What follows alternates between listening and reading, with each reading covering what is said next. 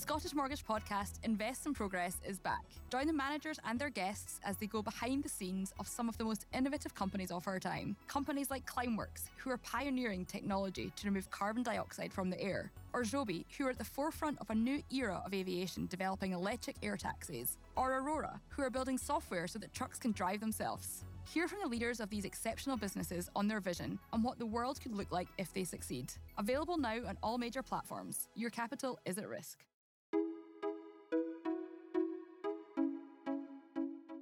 Hello, I'm very pleased to be joined in the studio by Chris Elliott, a global fund manager at Evenlode. The Cotswolds based boutique has carved out a strong reputation in the last decade and a half, although its early success came during a period of rock bottom rates and benign inflation that looks quite different from today. Chris was the founding duo's first external investment hire, and today is a manager on both of Evenlode's global funds. Chris, welcome to the podcast. Oh, thank you for having me. Yeah, well, thank, thanks for coming in and um, you know making the trip down. Um, I wanted to start by asking so before you joined Evenlode, you, you, were a software engineer for quite a few years. You know, h- yeah. how did you go from that to joining a fund management firm, which is in the middle of nowhere, effectively? Yeah, yeah. I mean, it's not perhaps the most traditional entry into the market. Uh, mm. So I left university in 2009, right in the mm. middle of the global financial crisis. Right. Um, and at that point, I did sort of look around and say, do I want to keep going in, in finance, having mm. studied economics at university?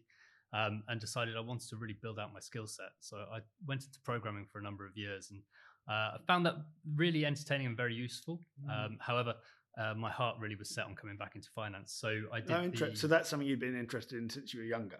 Uh, yeah, yeah, I'd say so. Um, so I did the CFA exams in my spare time mm-hmm. uh, whilst I was a software engineer. Uh, it's a, a, an interesting hobby, some would say.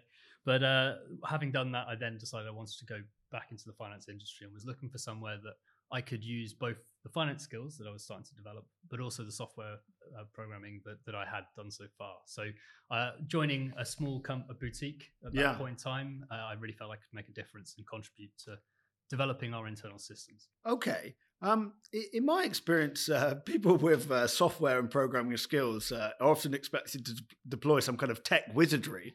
Was there that kind of expectation when you joined the firm that you'd be, you know, creating algorithms or, or, digging into data in new ways, anything like that? Yeah, so we're not a, not a quant shop, so right. uh, there wasn't anything quite that extreme. Um, what I really did was took some of the systems and the, the spreadsheets that we had internally and, and formalized them a bit more into some basic systems. So put a database on the back end and, and uh, made sure that we had something that was a bit more fit for purpose. Yeah, and programming software is that something you still have an interest in? yeah, I do a little bit in my spare time. Um, we have developed. So you were doing the CFA in your spare time, and now back to programming. yeah, absolutely. Yeah, so I mean, we we do have our own internal developed system, uh, which we call Eddy, which manages all of our investment research and has a number of tools that helps us run the portfolios. Mm. Fortunately, it's not me that's doing the software development on those. We have now an internal development team yeah. uh, of, of four or five people uh, and that they are able to to really make a, a, an all singing, all dancing uh, back end. Okay. Um, and can you clear up one thing for me? So Evenlode is, is based in, um, well, in rural Oxfordshire, uh, the Cotswolds, pretty much. I always thought it was named after a place. Is it named after a place, or uh, is it named after a pub? I saw online. Not quite. No. So it's actually named after the Evenlode River. Ah. Uh, so the Evenlode River runs through Charlbury, where one of our founders lives. Oh, okay. Uh, which is famous for its otter. So you will see. That's sure, why the, the marketing images. Yeah, absolutely. If you go onto our website, you can see lots of pictures of otters. I don't think any of us have ever seen uh, an otter in the otter. River Evenlode, but we are sure they're there. So. Okay, thanks.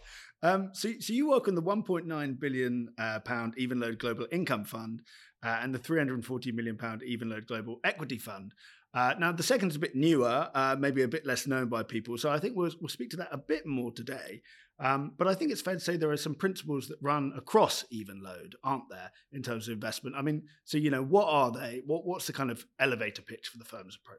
Sure. So, uh, yes, we have a shared investment philosophy and a mm-hmm. shared investment process across all of our funds. We run money one way. Mm-hmm. Um, and that's investing in high quality businesses that can compound cash flows over a long period of time um, and we want to invest in them at sensible valuations. Now, uh, it's really important for us to define what does quality mean, because in the industry there are many different people who would say they're quality investors. Mm. We're really looking for businesses that have, firstly, a high ROIC today, so high return on invested capital, but more importantly, businesses where that return on invested capital could be maintained a long time into the future. And there are really three sort of secret ingredients or key ingredients that we look for in those businesses. So, firstly, there must be uh, attractive market growth underlying right. that. So, if you think about uh, com- uh, a company like uh, L'Oreal, mm-hmm. is there growth in cosmetics? Is there growth in the skincare products and the luxury products that they they buy that they provide? Yes, absolutely. And okay. that provides a really good tailwind to your investment. There must be a reason why the company we invest in is more likely to realize a greater share of that market growth. So, what's your competitive advantage? And that tends to be either consumer brands, as in mm-hmm. L'Oreal's case, uh, network effects, as you think of the sort of card networks like Visa and MasterCard, or it's switching costs, as you see with a lot of the software and data businesses that are in the portfolio, like a RELX or a Wolters Kluwer. Yeah. Okay. And that, that really is something that's the same across all funds and has been since the initiation mm. back in 2009. The key difference, obviously, is the global equity fund is focused on uh, basically capital uh, appreciation. Yeah. So we don't need to have the yield today. And now that means we're not averse to dividends. We're more sort of dividend agnostic. Um, and where the traditional income funds have looked for dividend and dividend growth, we're really looking for cash flow and cash flow growth over time. Okay. Um, and so, you know, with, with, that kind of quality focused approach, I mean, what's Evenlode's edge, would you say, in analyzing companies and looking for that? Yeah, I mean, I think it's really interesting. So, what we spend an awful lot of our time thinking about is the mm. risks that businesses face. So, when we talk about the durability of returns on invested capital, the question is okay, well, what is going to come along and prevent this return on invested capital from lasting long into the future? And that could be many, many different things. It could be have we got a disruptive uh, new entrant into the market? What are the barriers to entry? It might be have we seen an ESG risk, such as uh, a legal liability, which is coming and could materially destabilize how much capital is available to invest? Mm-hmm. It could even be something uh, fairly simple, like what's the balance sheet? But there's also elements like culture, which you have to think about very carefully. Why is it that this business is going to remain committed to making the investments that it needs to drive future revenues, mm. even in the tough times. So that risk management and the way we approach that risk management across the team is a really core part of our philosophy and our, our approach, and I think is quite differentiated from peers. The other thing, okay. and it really does again feed into that risk management idea, is mm. the way we approach valuation. Now, mm. spot metrics are useful as a sense check, but we really want to think about valuation in terms of what are the long term cash flows that this business can generate. Yes. And we want to integrate our qualitative views uh, and research that we do on every single company. Mm-hmm. So we have a reverse DCF valuation model which allows us to do that and means that we are prepared to invest in a company that will take a hit in terms of profitability today if we can clearly see how that will lead to future revenues in okay um all right. I mean, uh, have there been any been any examples of that recently? I mean, this is we've sort of had the recession that never arrived, so maybe it's too early to ask that. But yeah, well, I mean, anything yeah, spring to mind? It, it's quite quite common. So a really good example is Airbnb within our portfolio. So Airbnb could absolutely ramp up their profitability by saying we're not going to give uh, guests that have, have, had a bad stay a refund. Yeah. We're going to com- we're going to contest a lot of these these uh, cases. Now, instead, what they do is say, okay, well, it's far more important to manage our brand because that's effectively what our key differentiator is. So they're prepared to lose a bit of profitability today to give that, those refunds on the basis that it means they're likely to get people coming back. And if you look at the number of people that go direct to the Airbnb platform and app, mm-hmm. rather than having to go through Google, for instance, that dramatically cuts the amount of future advertising that a company like Airbnb does. Right. So in those you, cases you have a way to incorporate that kind of thing into your cash flow model absolutely yeah so we look at what is the dur- how does that affect the durability of the returns over time and how long would we give it credit for those high returns for yeah. You, you talked about kind of the importance of, of companies which operate in growing markets and then can take a bigger share of those markets. I mean how, how do you deal with them with markets that are being disrupted? I'll kind of jump forward a bit because I, I wanted to ask you about about klarna uh, which is a buy now, pay later company. To be honest, I sort of forget how it works, but it's it's kind of a competitor, isn't it, in some ways to Mastercard, which, which, is the biggest holding in the global equity fund. So, you know, it, it's disrupting how that market works a bit. How do you deal with something like sure. that? Sure. I mean, I, I, put it very much in the frenemy category. Uh, okay. Uh, although Mastercard does have a sort of uh, buy now, pay later service itself. Okay. Um, actually, its peer Visa has actually got an equity stake in Klarna. Right. So it's interesting. A lot of the innovations that you see in fintech, and this applies to to buy now pay later, but also uh, many other fintech innovations, mm. they really leverage the credit card networks because the credit card networks have a lot of uh, features which they can benefit from, such as fraud prevention services, such as uh, using Mastercard and Visa to load money into and out of digital wallets or, or the the Klarna um, mm. to make your payments actually on Klarna. And if you look at Klarna, and this stat may be a couple of years old, 75% of the payments that people make into their Klarna account come from debit cards or credit cards. Right. So in the end, the transaction still goes through MasterCard and Visa. And if Klarna says, okay, rather than paying this up front once, you're going to pay it in seven or eight different uh, installments. More transactions. More transactions, which is good for MasterCard or Visa. So it's okay, not. Okay, so it's, it's, not like a, a, new ecosystem, so to speak it's a different way of doing business, but the value of the networks, Mastercard and Visa, remains intact. And it, if you look at the value-added services, for instance, that Mastercard are, are, pushing out, and this goes into open banking as well. Uh, it's also the sort of fraud prevention services that they offer into many fintech uh, businesses. Those are at higher margin than the transactions for, for Mastercard. Mm-hmm. So while there may be this transition happening over time, as long as the number of transaction continues to go up, and Visa's recent results demonstrated that transactions are continuing to grow. Yeah.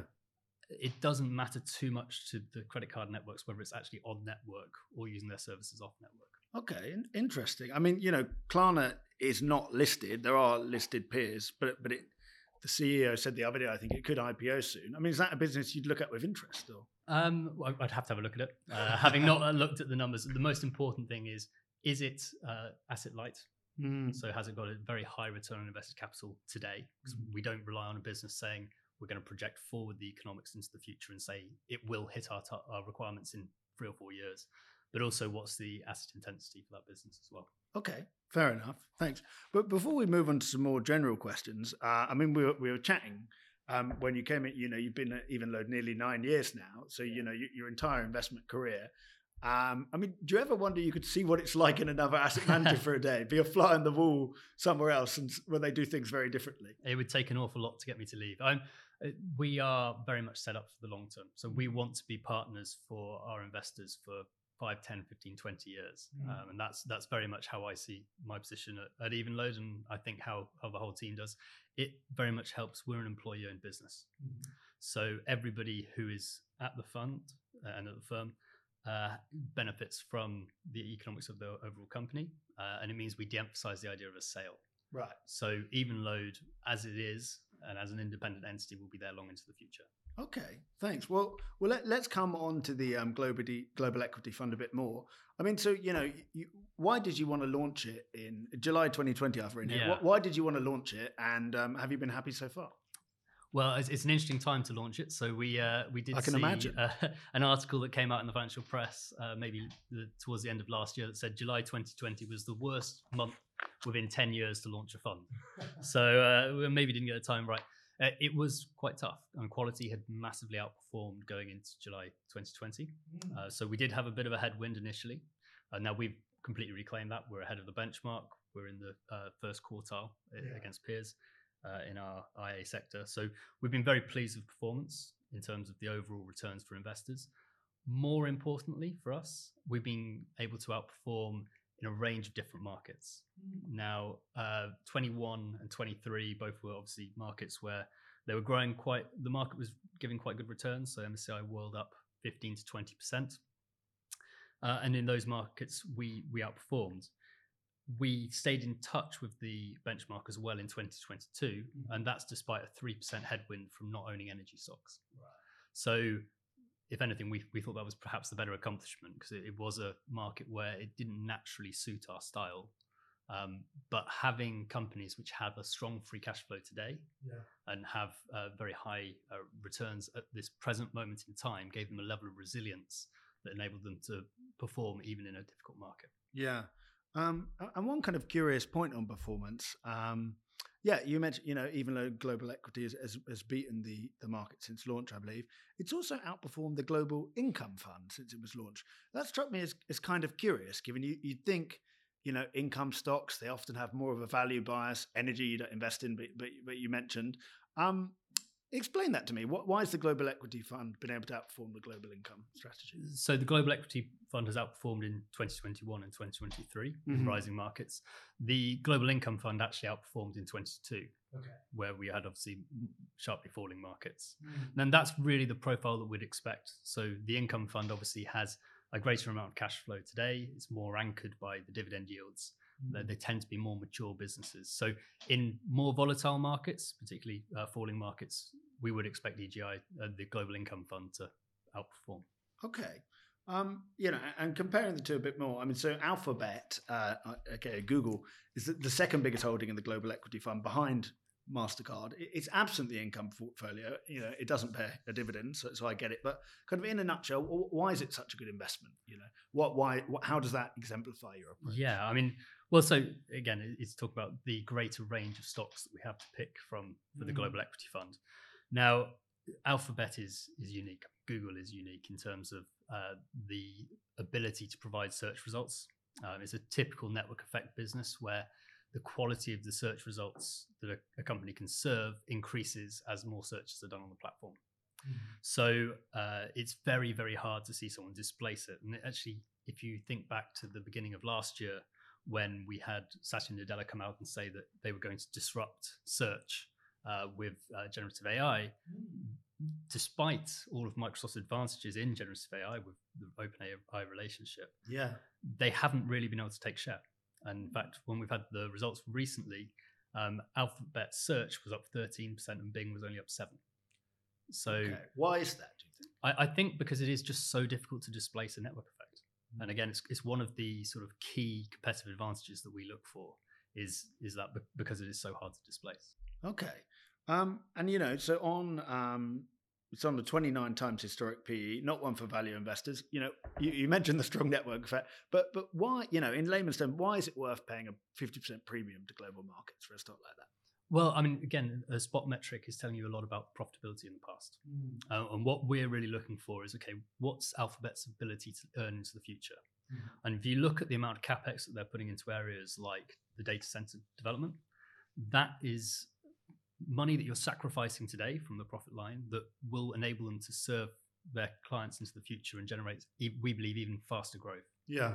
So I, I hear what you're saying on PE, mm-hmm. but but that's not really the method that we use to value this company. We want to see what are the the stream of future cash flows that it can generate. Yeah, they used to have a whole division called Other Bets. Yes, well, they've just is that, renamed is that still there? Or they've, renamed, they, have renamed it, which is very sensible because okay. Other Bets what, didn't sound too secure. What's it called now?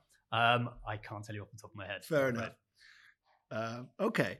Um, I suppose, yeah, you know, on, on the global equity, you know, what have you been doing recently? Whether on the global equity fund, the global income fund, you know, what have been some of the major buys and sales of last year and why? Yeah, so I, I mentioned Airbnb, so we won't need to cover that one again. Uh, we also so that that that was a buy. That has been a buy this month. Oh wow! So just okay. very recently. Um, we also initiated a new position in a company called Informa, mm. um, who run global events. Uh, they're a position, a company that's been in both the UK income and the global income universes and portfolios. Um, we really like the positioning of Informa uh, going into sort of the next couple of years. As we came out of the pandemic, um, it, people hadn't been able to attend global events for a significant period of time. Now, yeah. I think people are increasingly realizing how important they are to do business, particularly if you're going to visit uh, some of your customers. They might only be in the office Monday, Tuesday, perhaps Wednesday. So you're getting far less bang for your buck in terms of going out and seeing clients and having a roving sales team. Mm. So the value of the conferences is increasing. Okay, interesting. And that is something that we believe will translate into improved pricing for Informa over time. So should lead to sort of a steady mid-single digit, perhaps slightly higher growth rate over time. Hmm. Okay. Um, and and what about some stuff on the sales side? Yeah, so we've we've ju- at the same time we just what sold... hasn't worked, I guess. oh, uh, I'd say whether it worked or not. we'll uh, see. But so we we've just sold a position in Unilever. It was only a very small position in the fund. Now, Okay. we we do like Unilever. We think there's a lot of very strong brands there. Yeah. Is that Um, is that across across your fund? Sorry. That's that's still a, a large position in both the UK income and the global income fund, but we've Mm. sold it from the global equity fund. Now, a- as I said, we have much more in the way of choice for the global equity fund. We can afford to look at consumer branded goods companies which pay a lower yield today. Yeah. Um, and that really leads us to look for categories which have a slightly higher rate of growth and more reinvestment.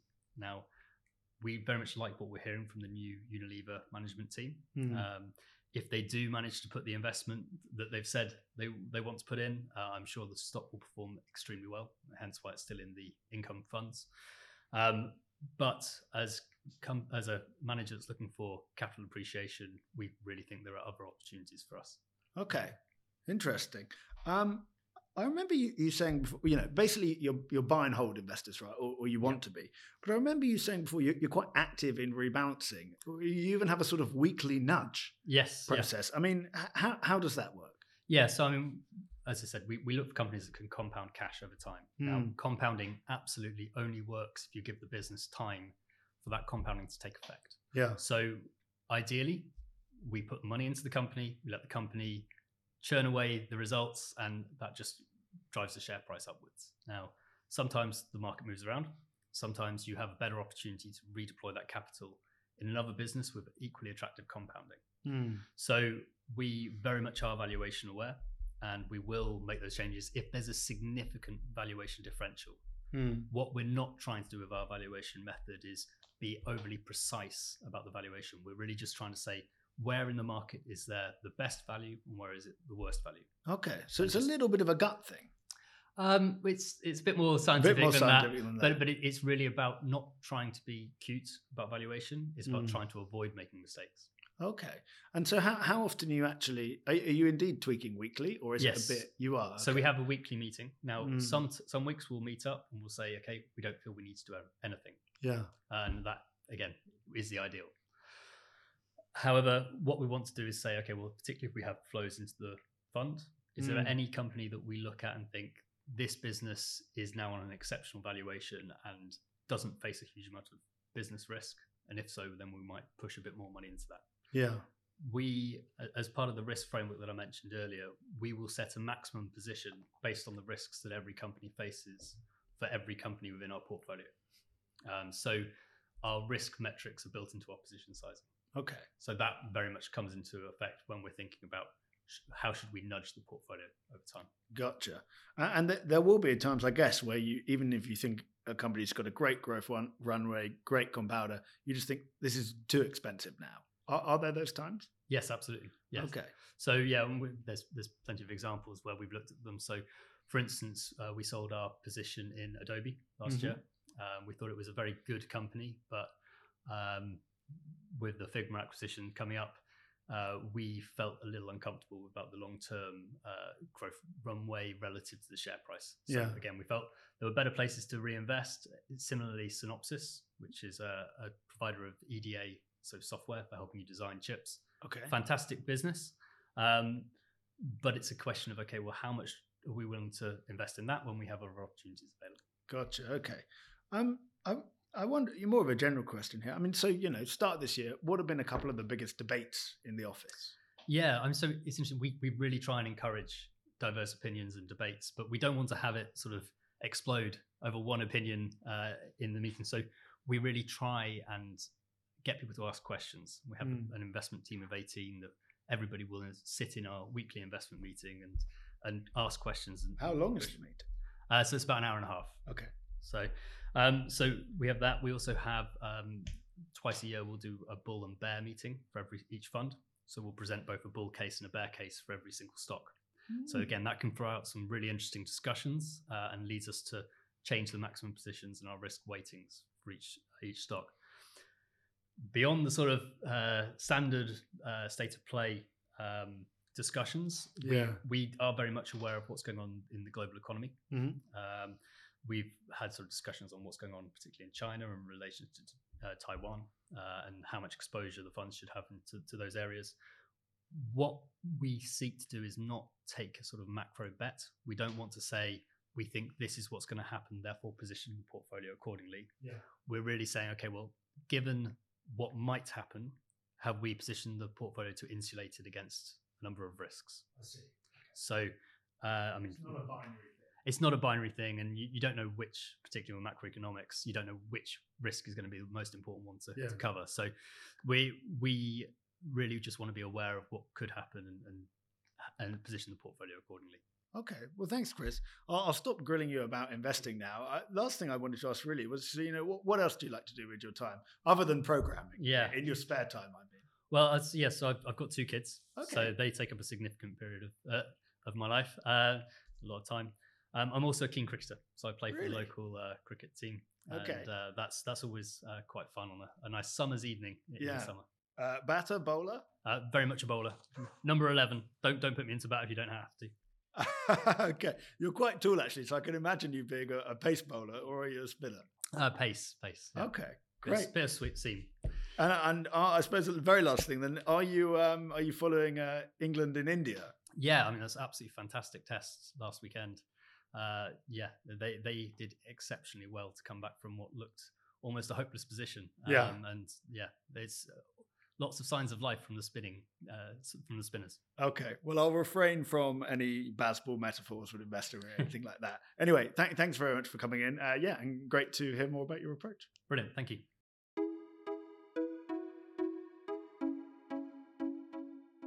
Scottish Mortgage podcast Invest in Progress is back. Join the managers and their guests as they go behind the scenes of some of the most innovative companies of our time. Companies like Climeworks, who are pioneering technology to remove carbon dioxide from the air, or Joby, who are at the forefront of a new era of aviation developing electric air taxis, or Aurora, who are building software so that trucks can drive themselves. Hear from the leaders of these exceptional businesses on their vision and what the world could look like if they succeed. Available now on all major platforms. Your capital is at risk.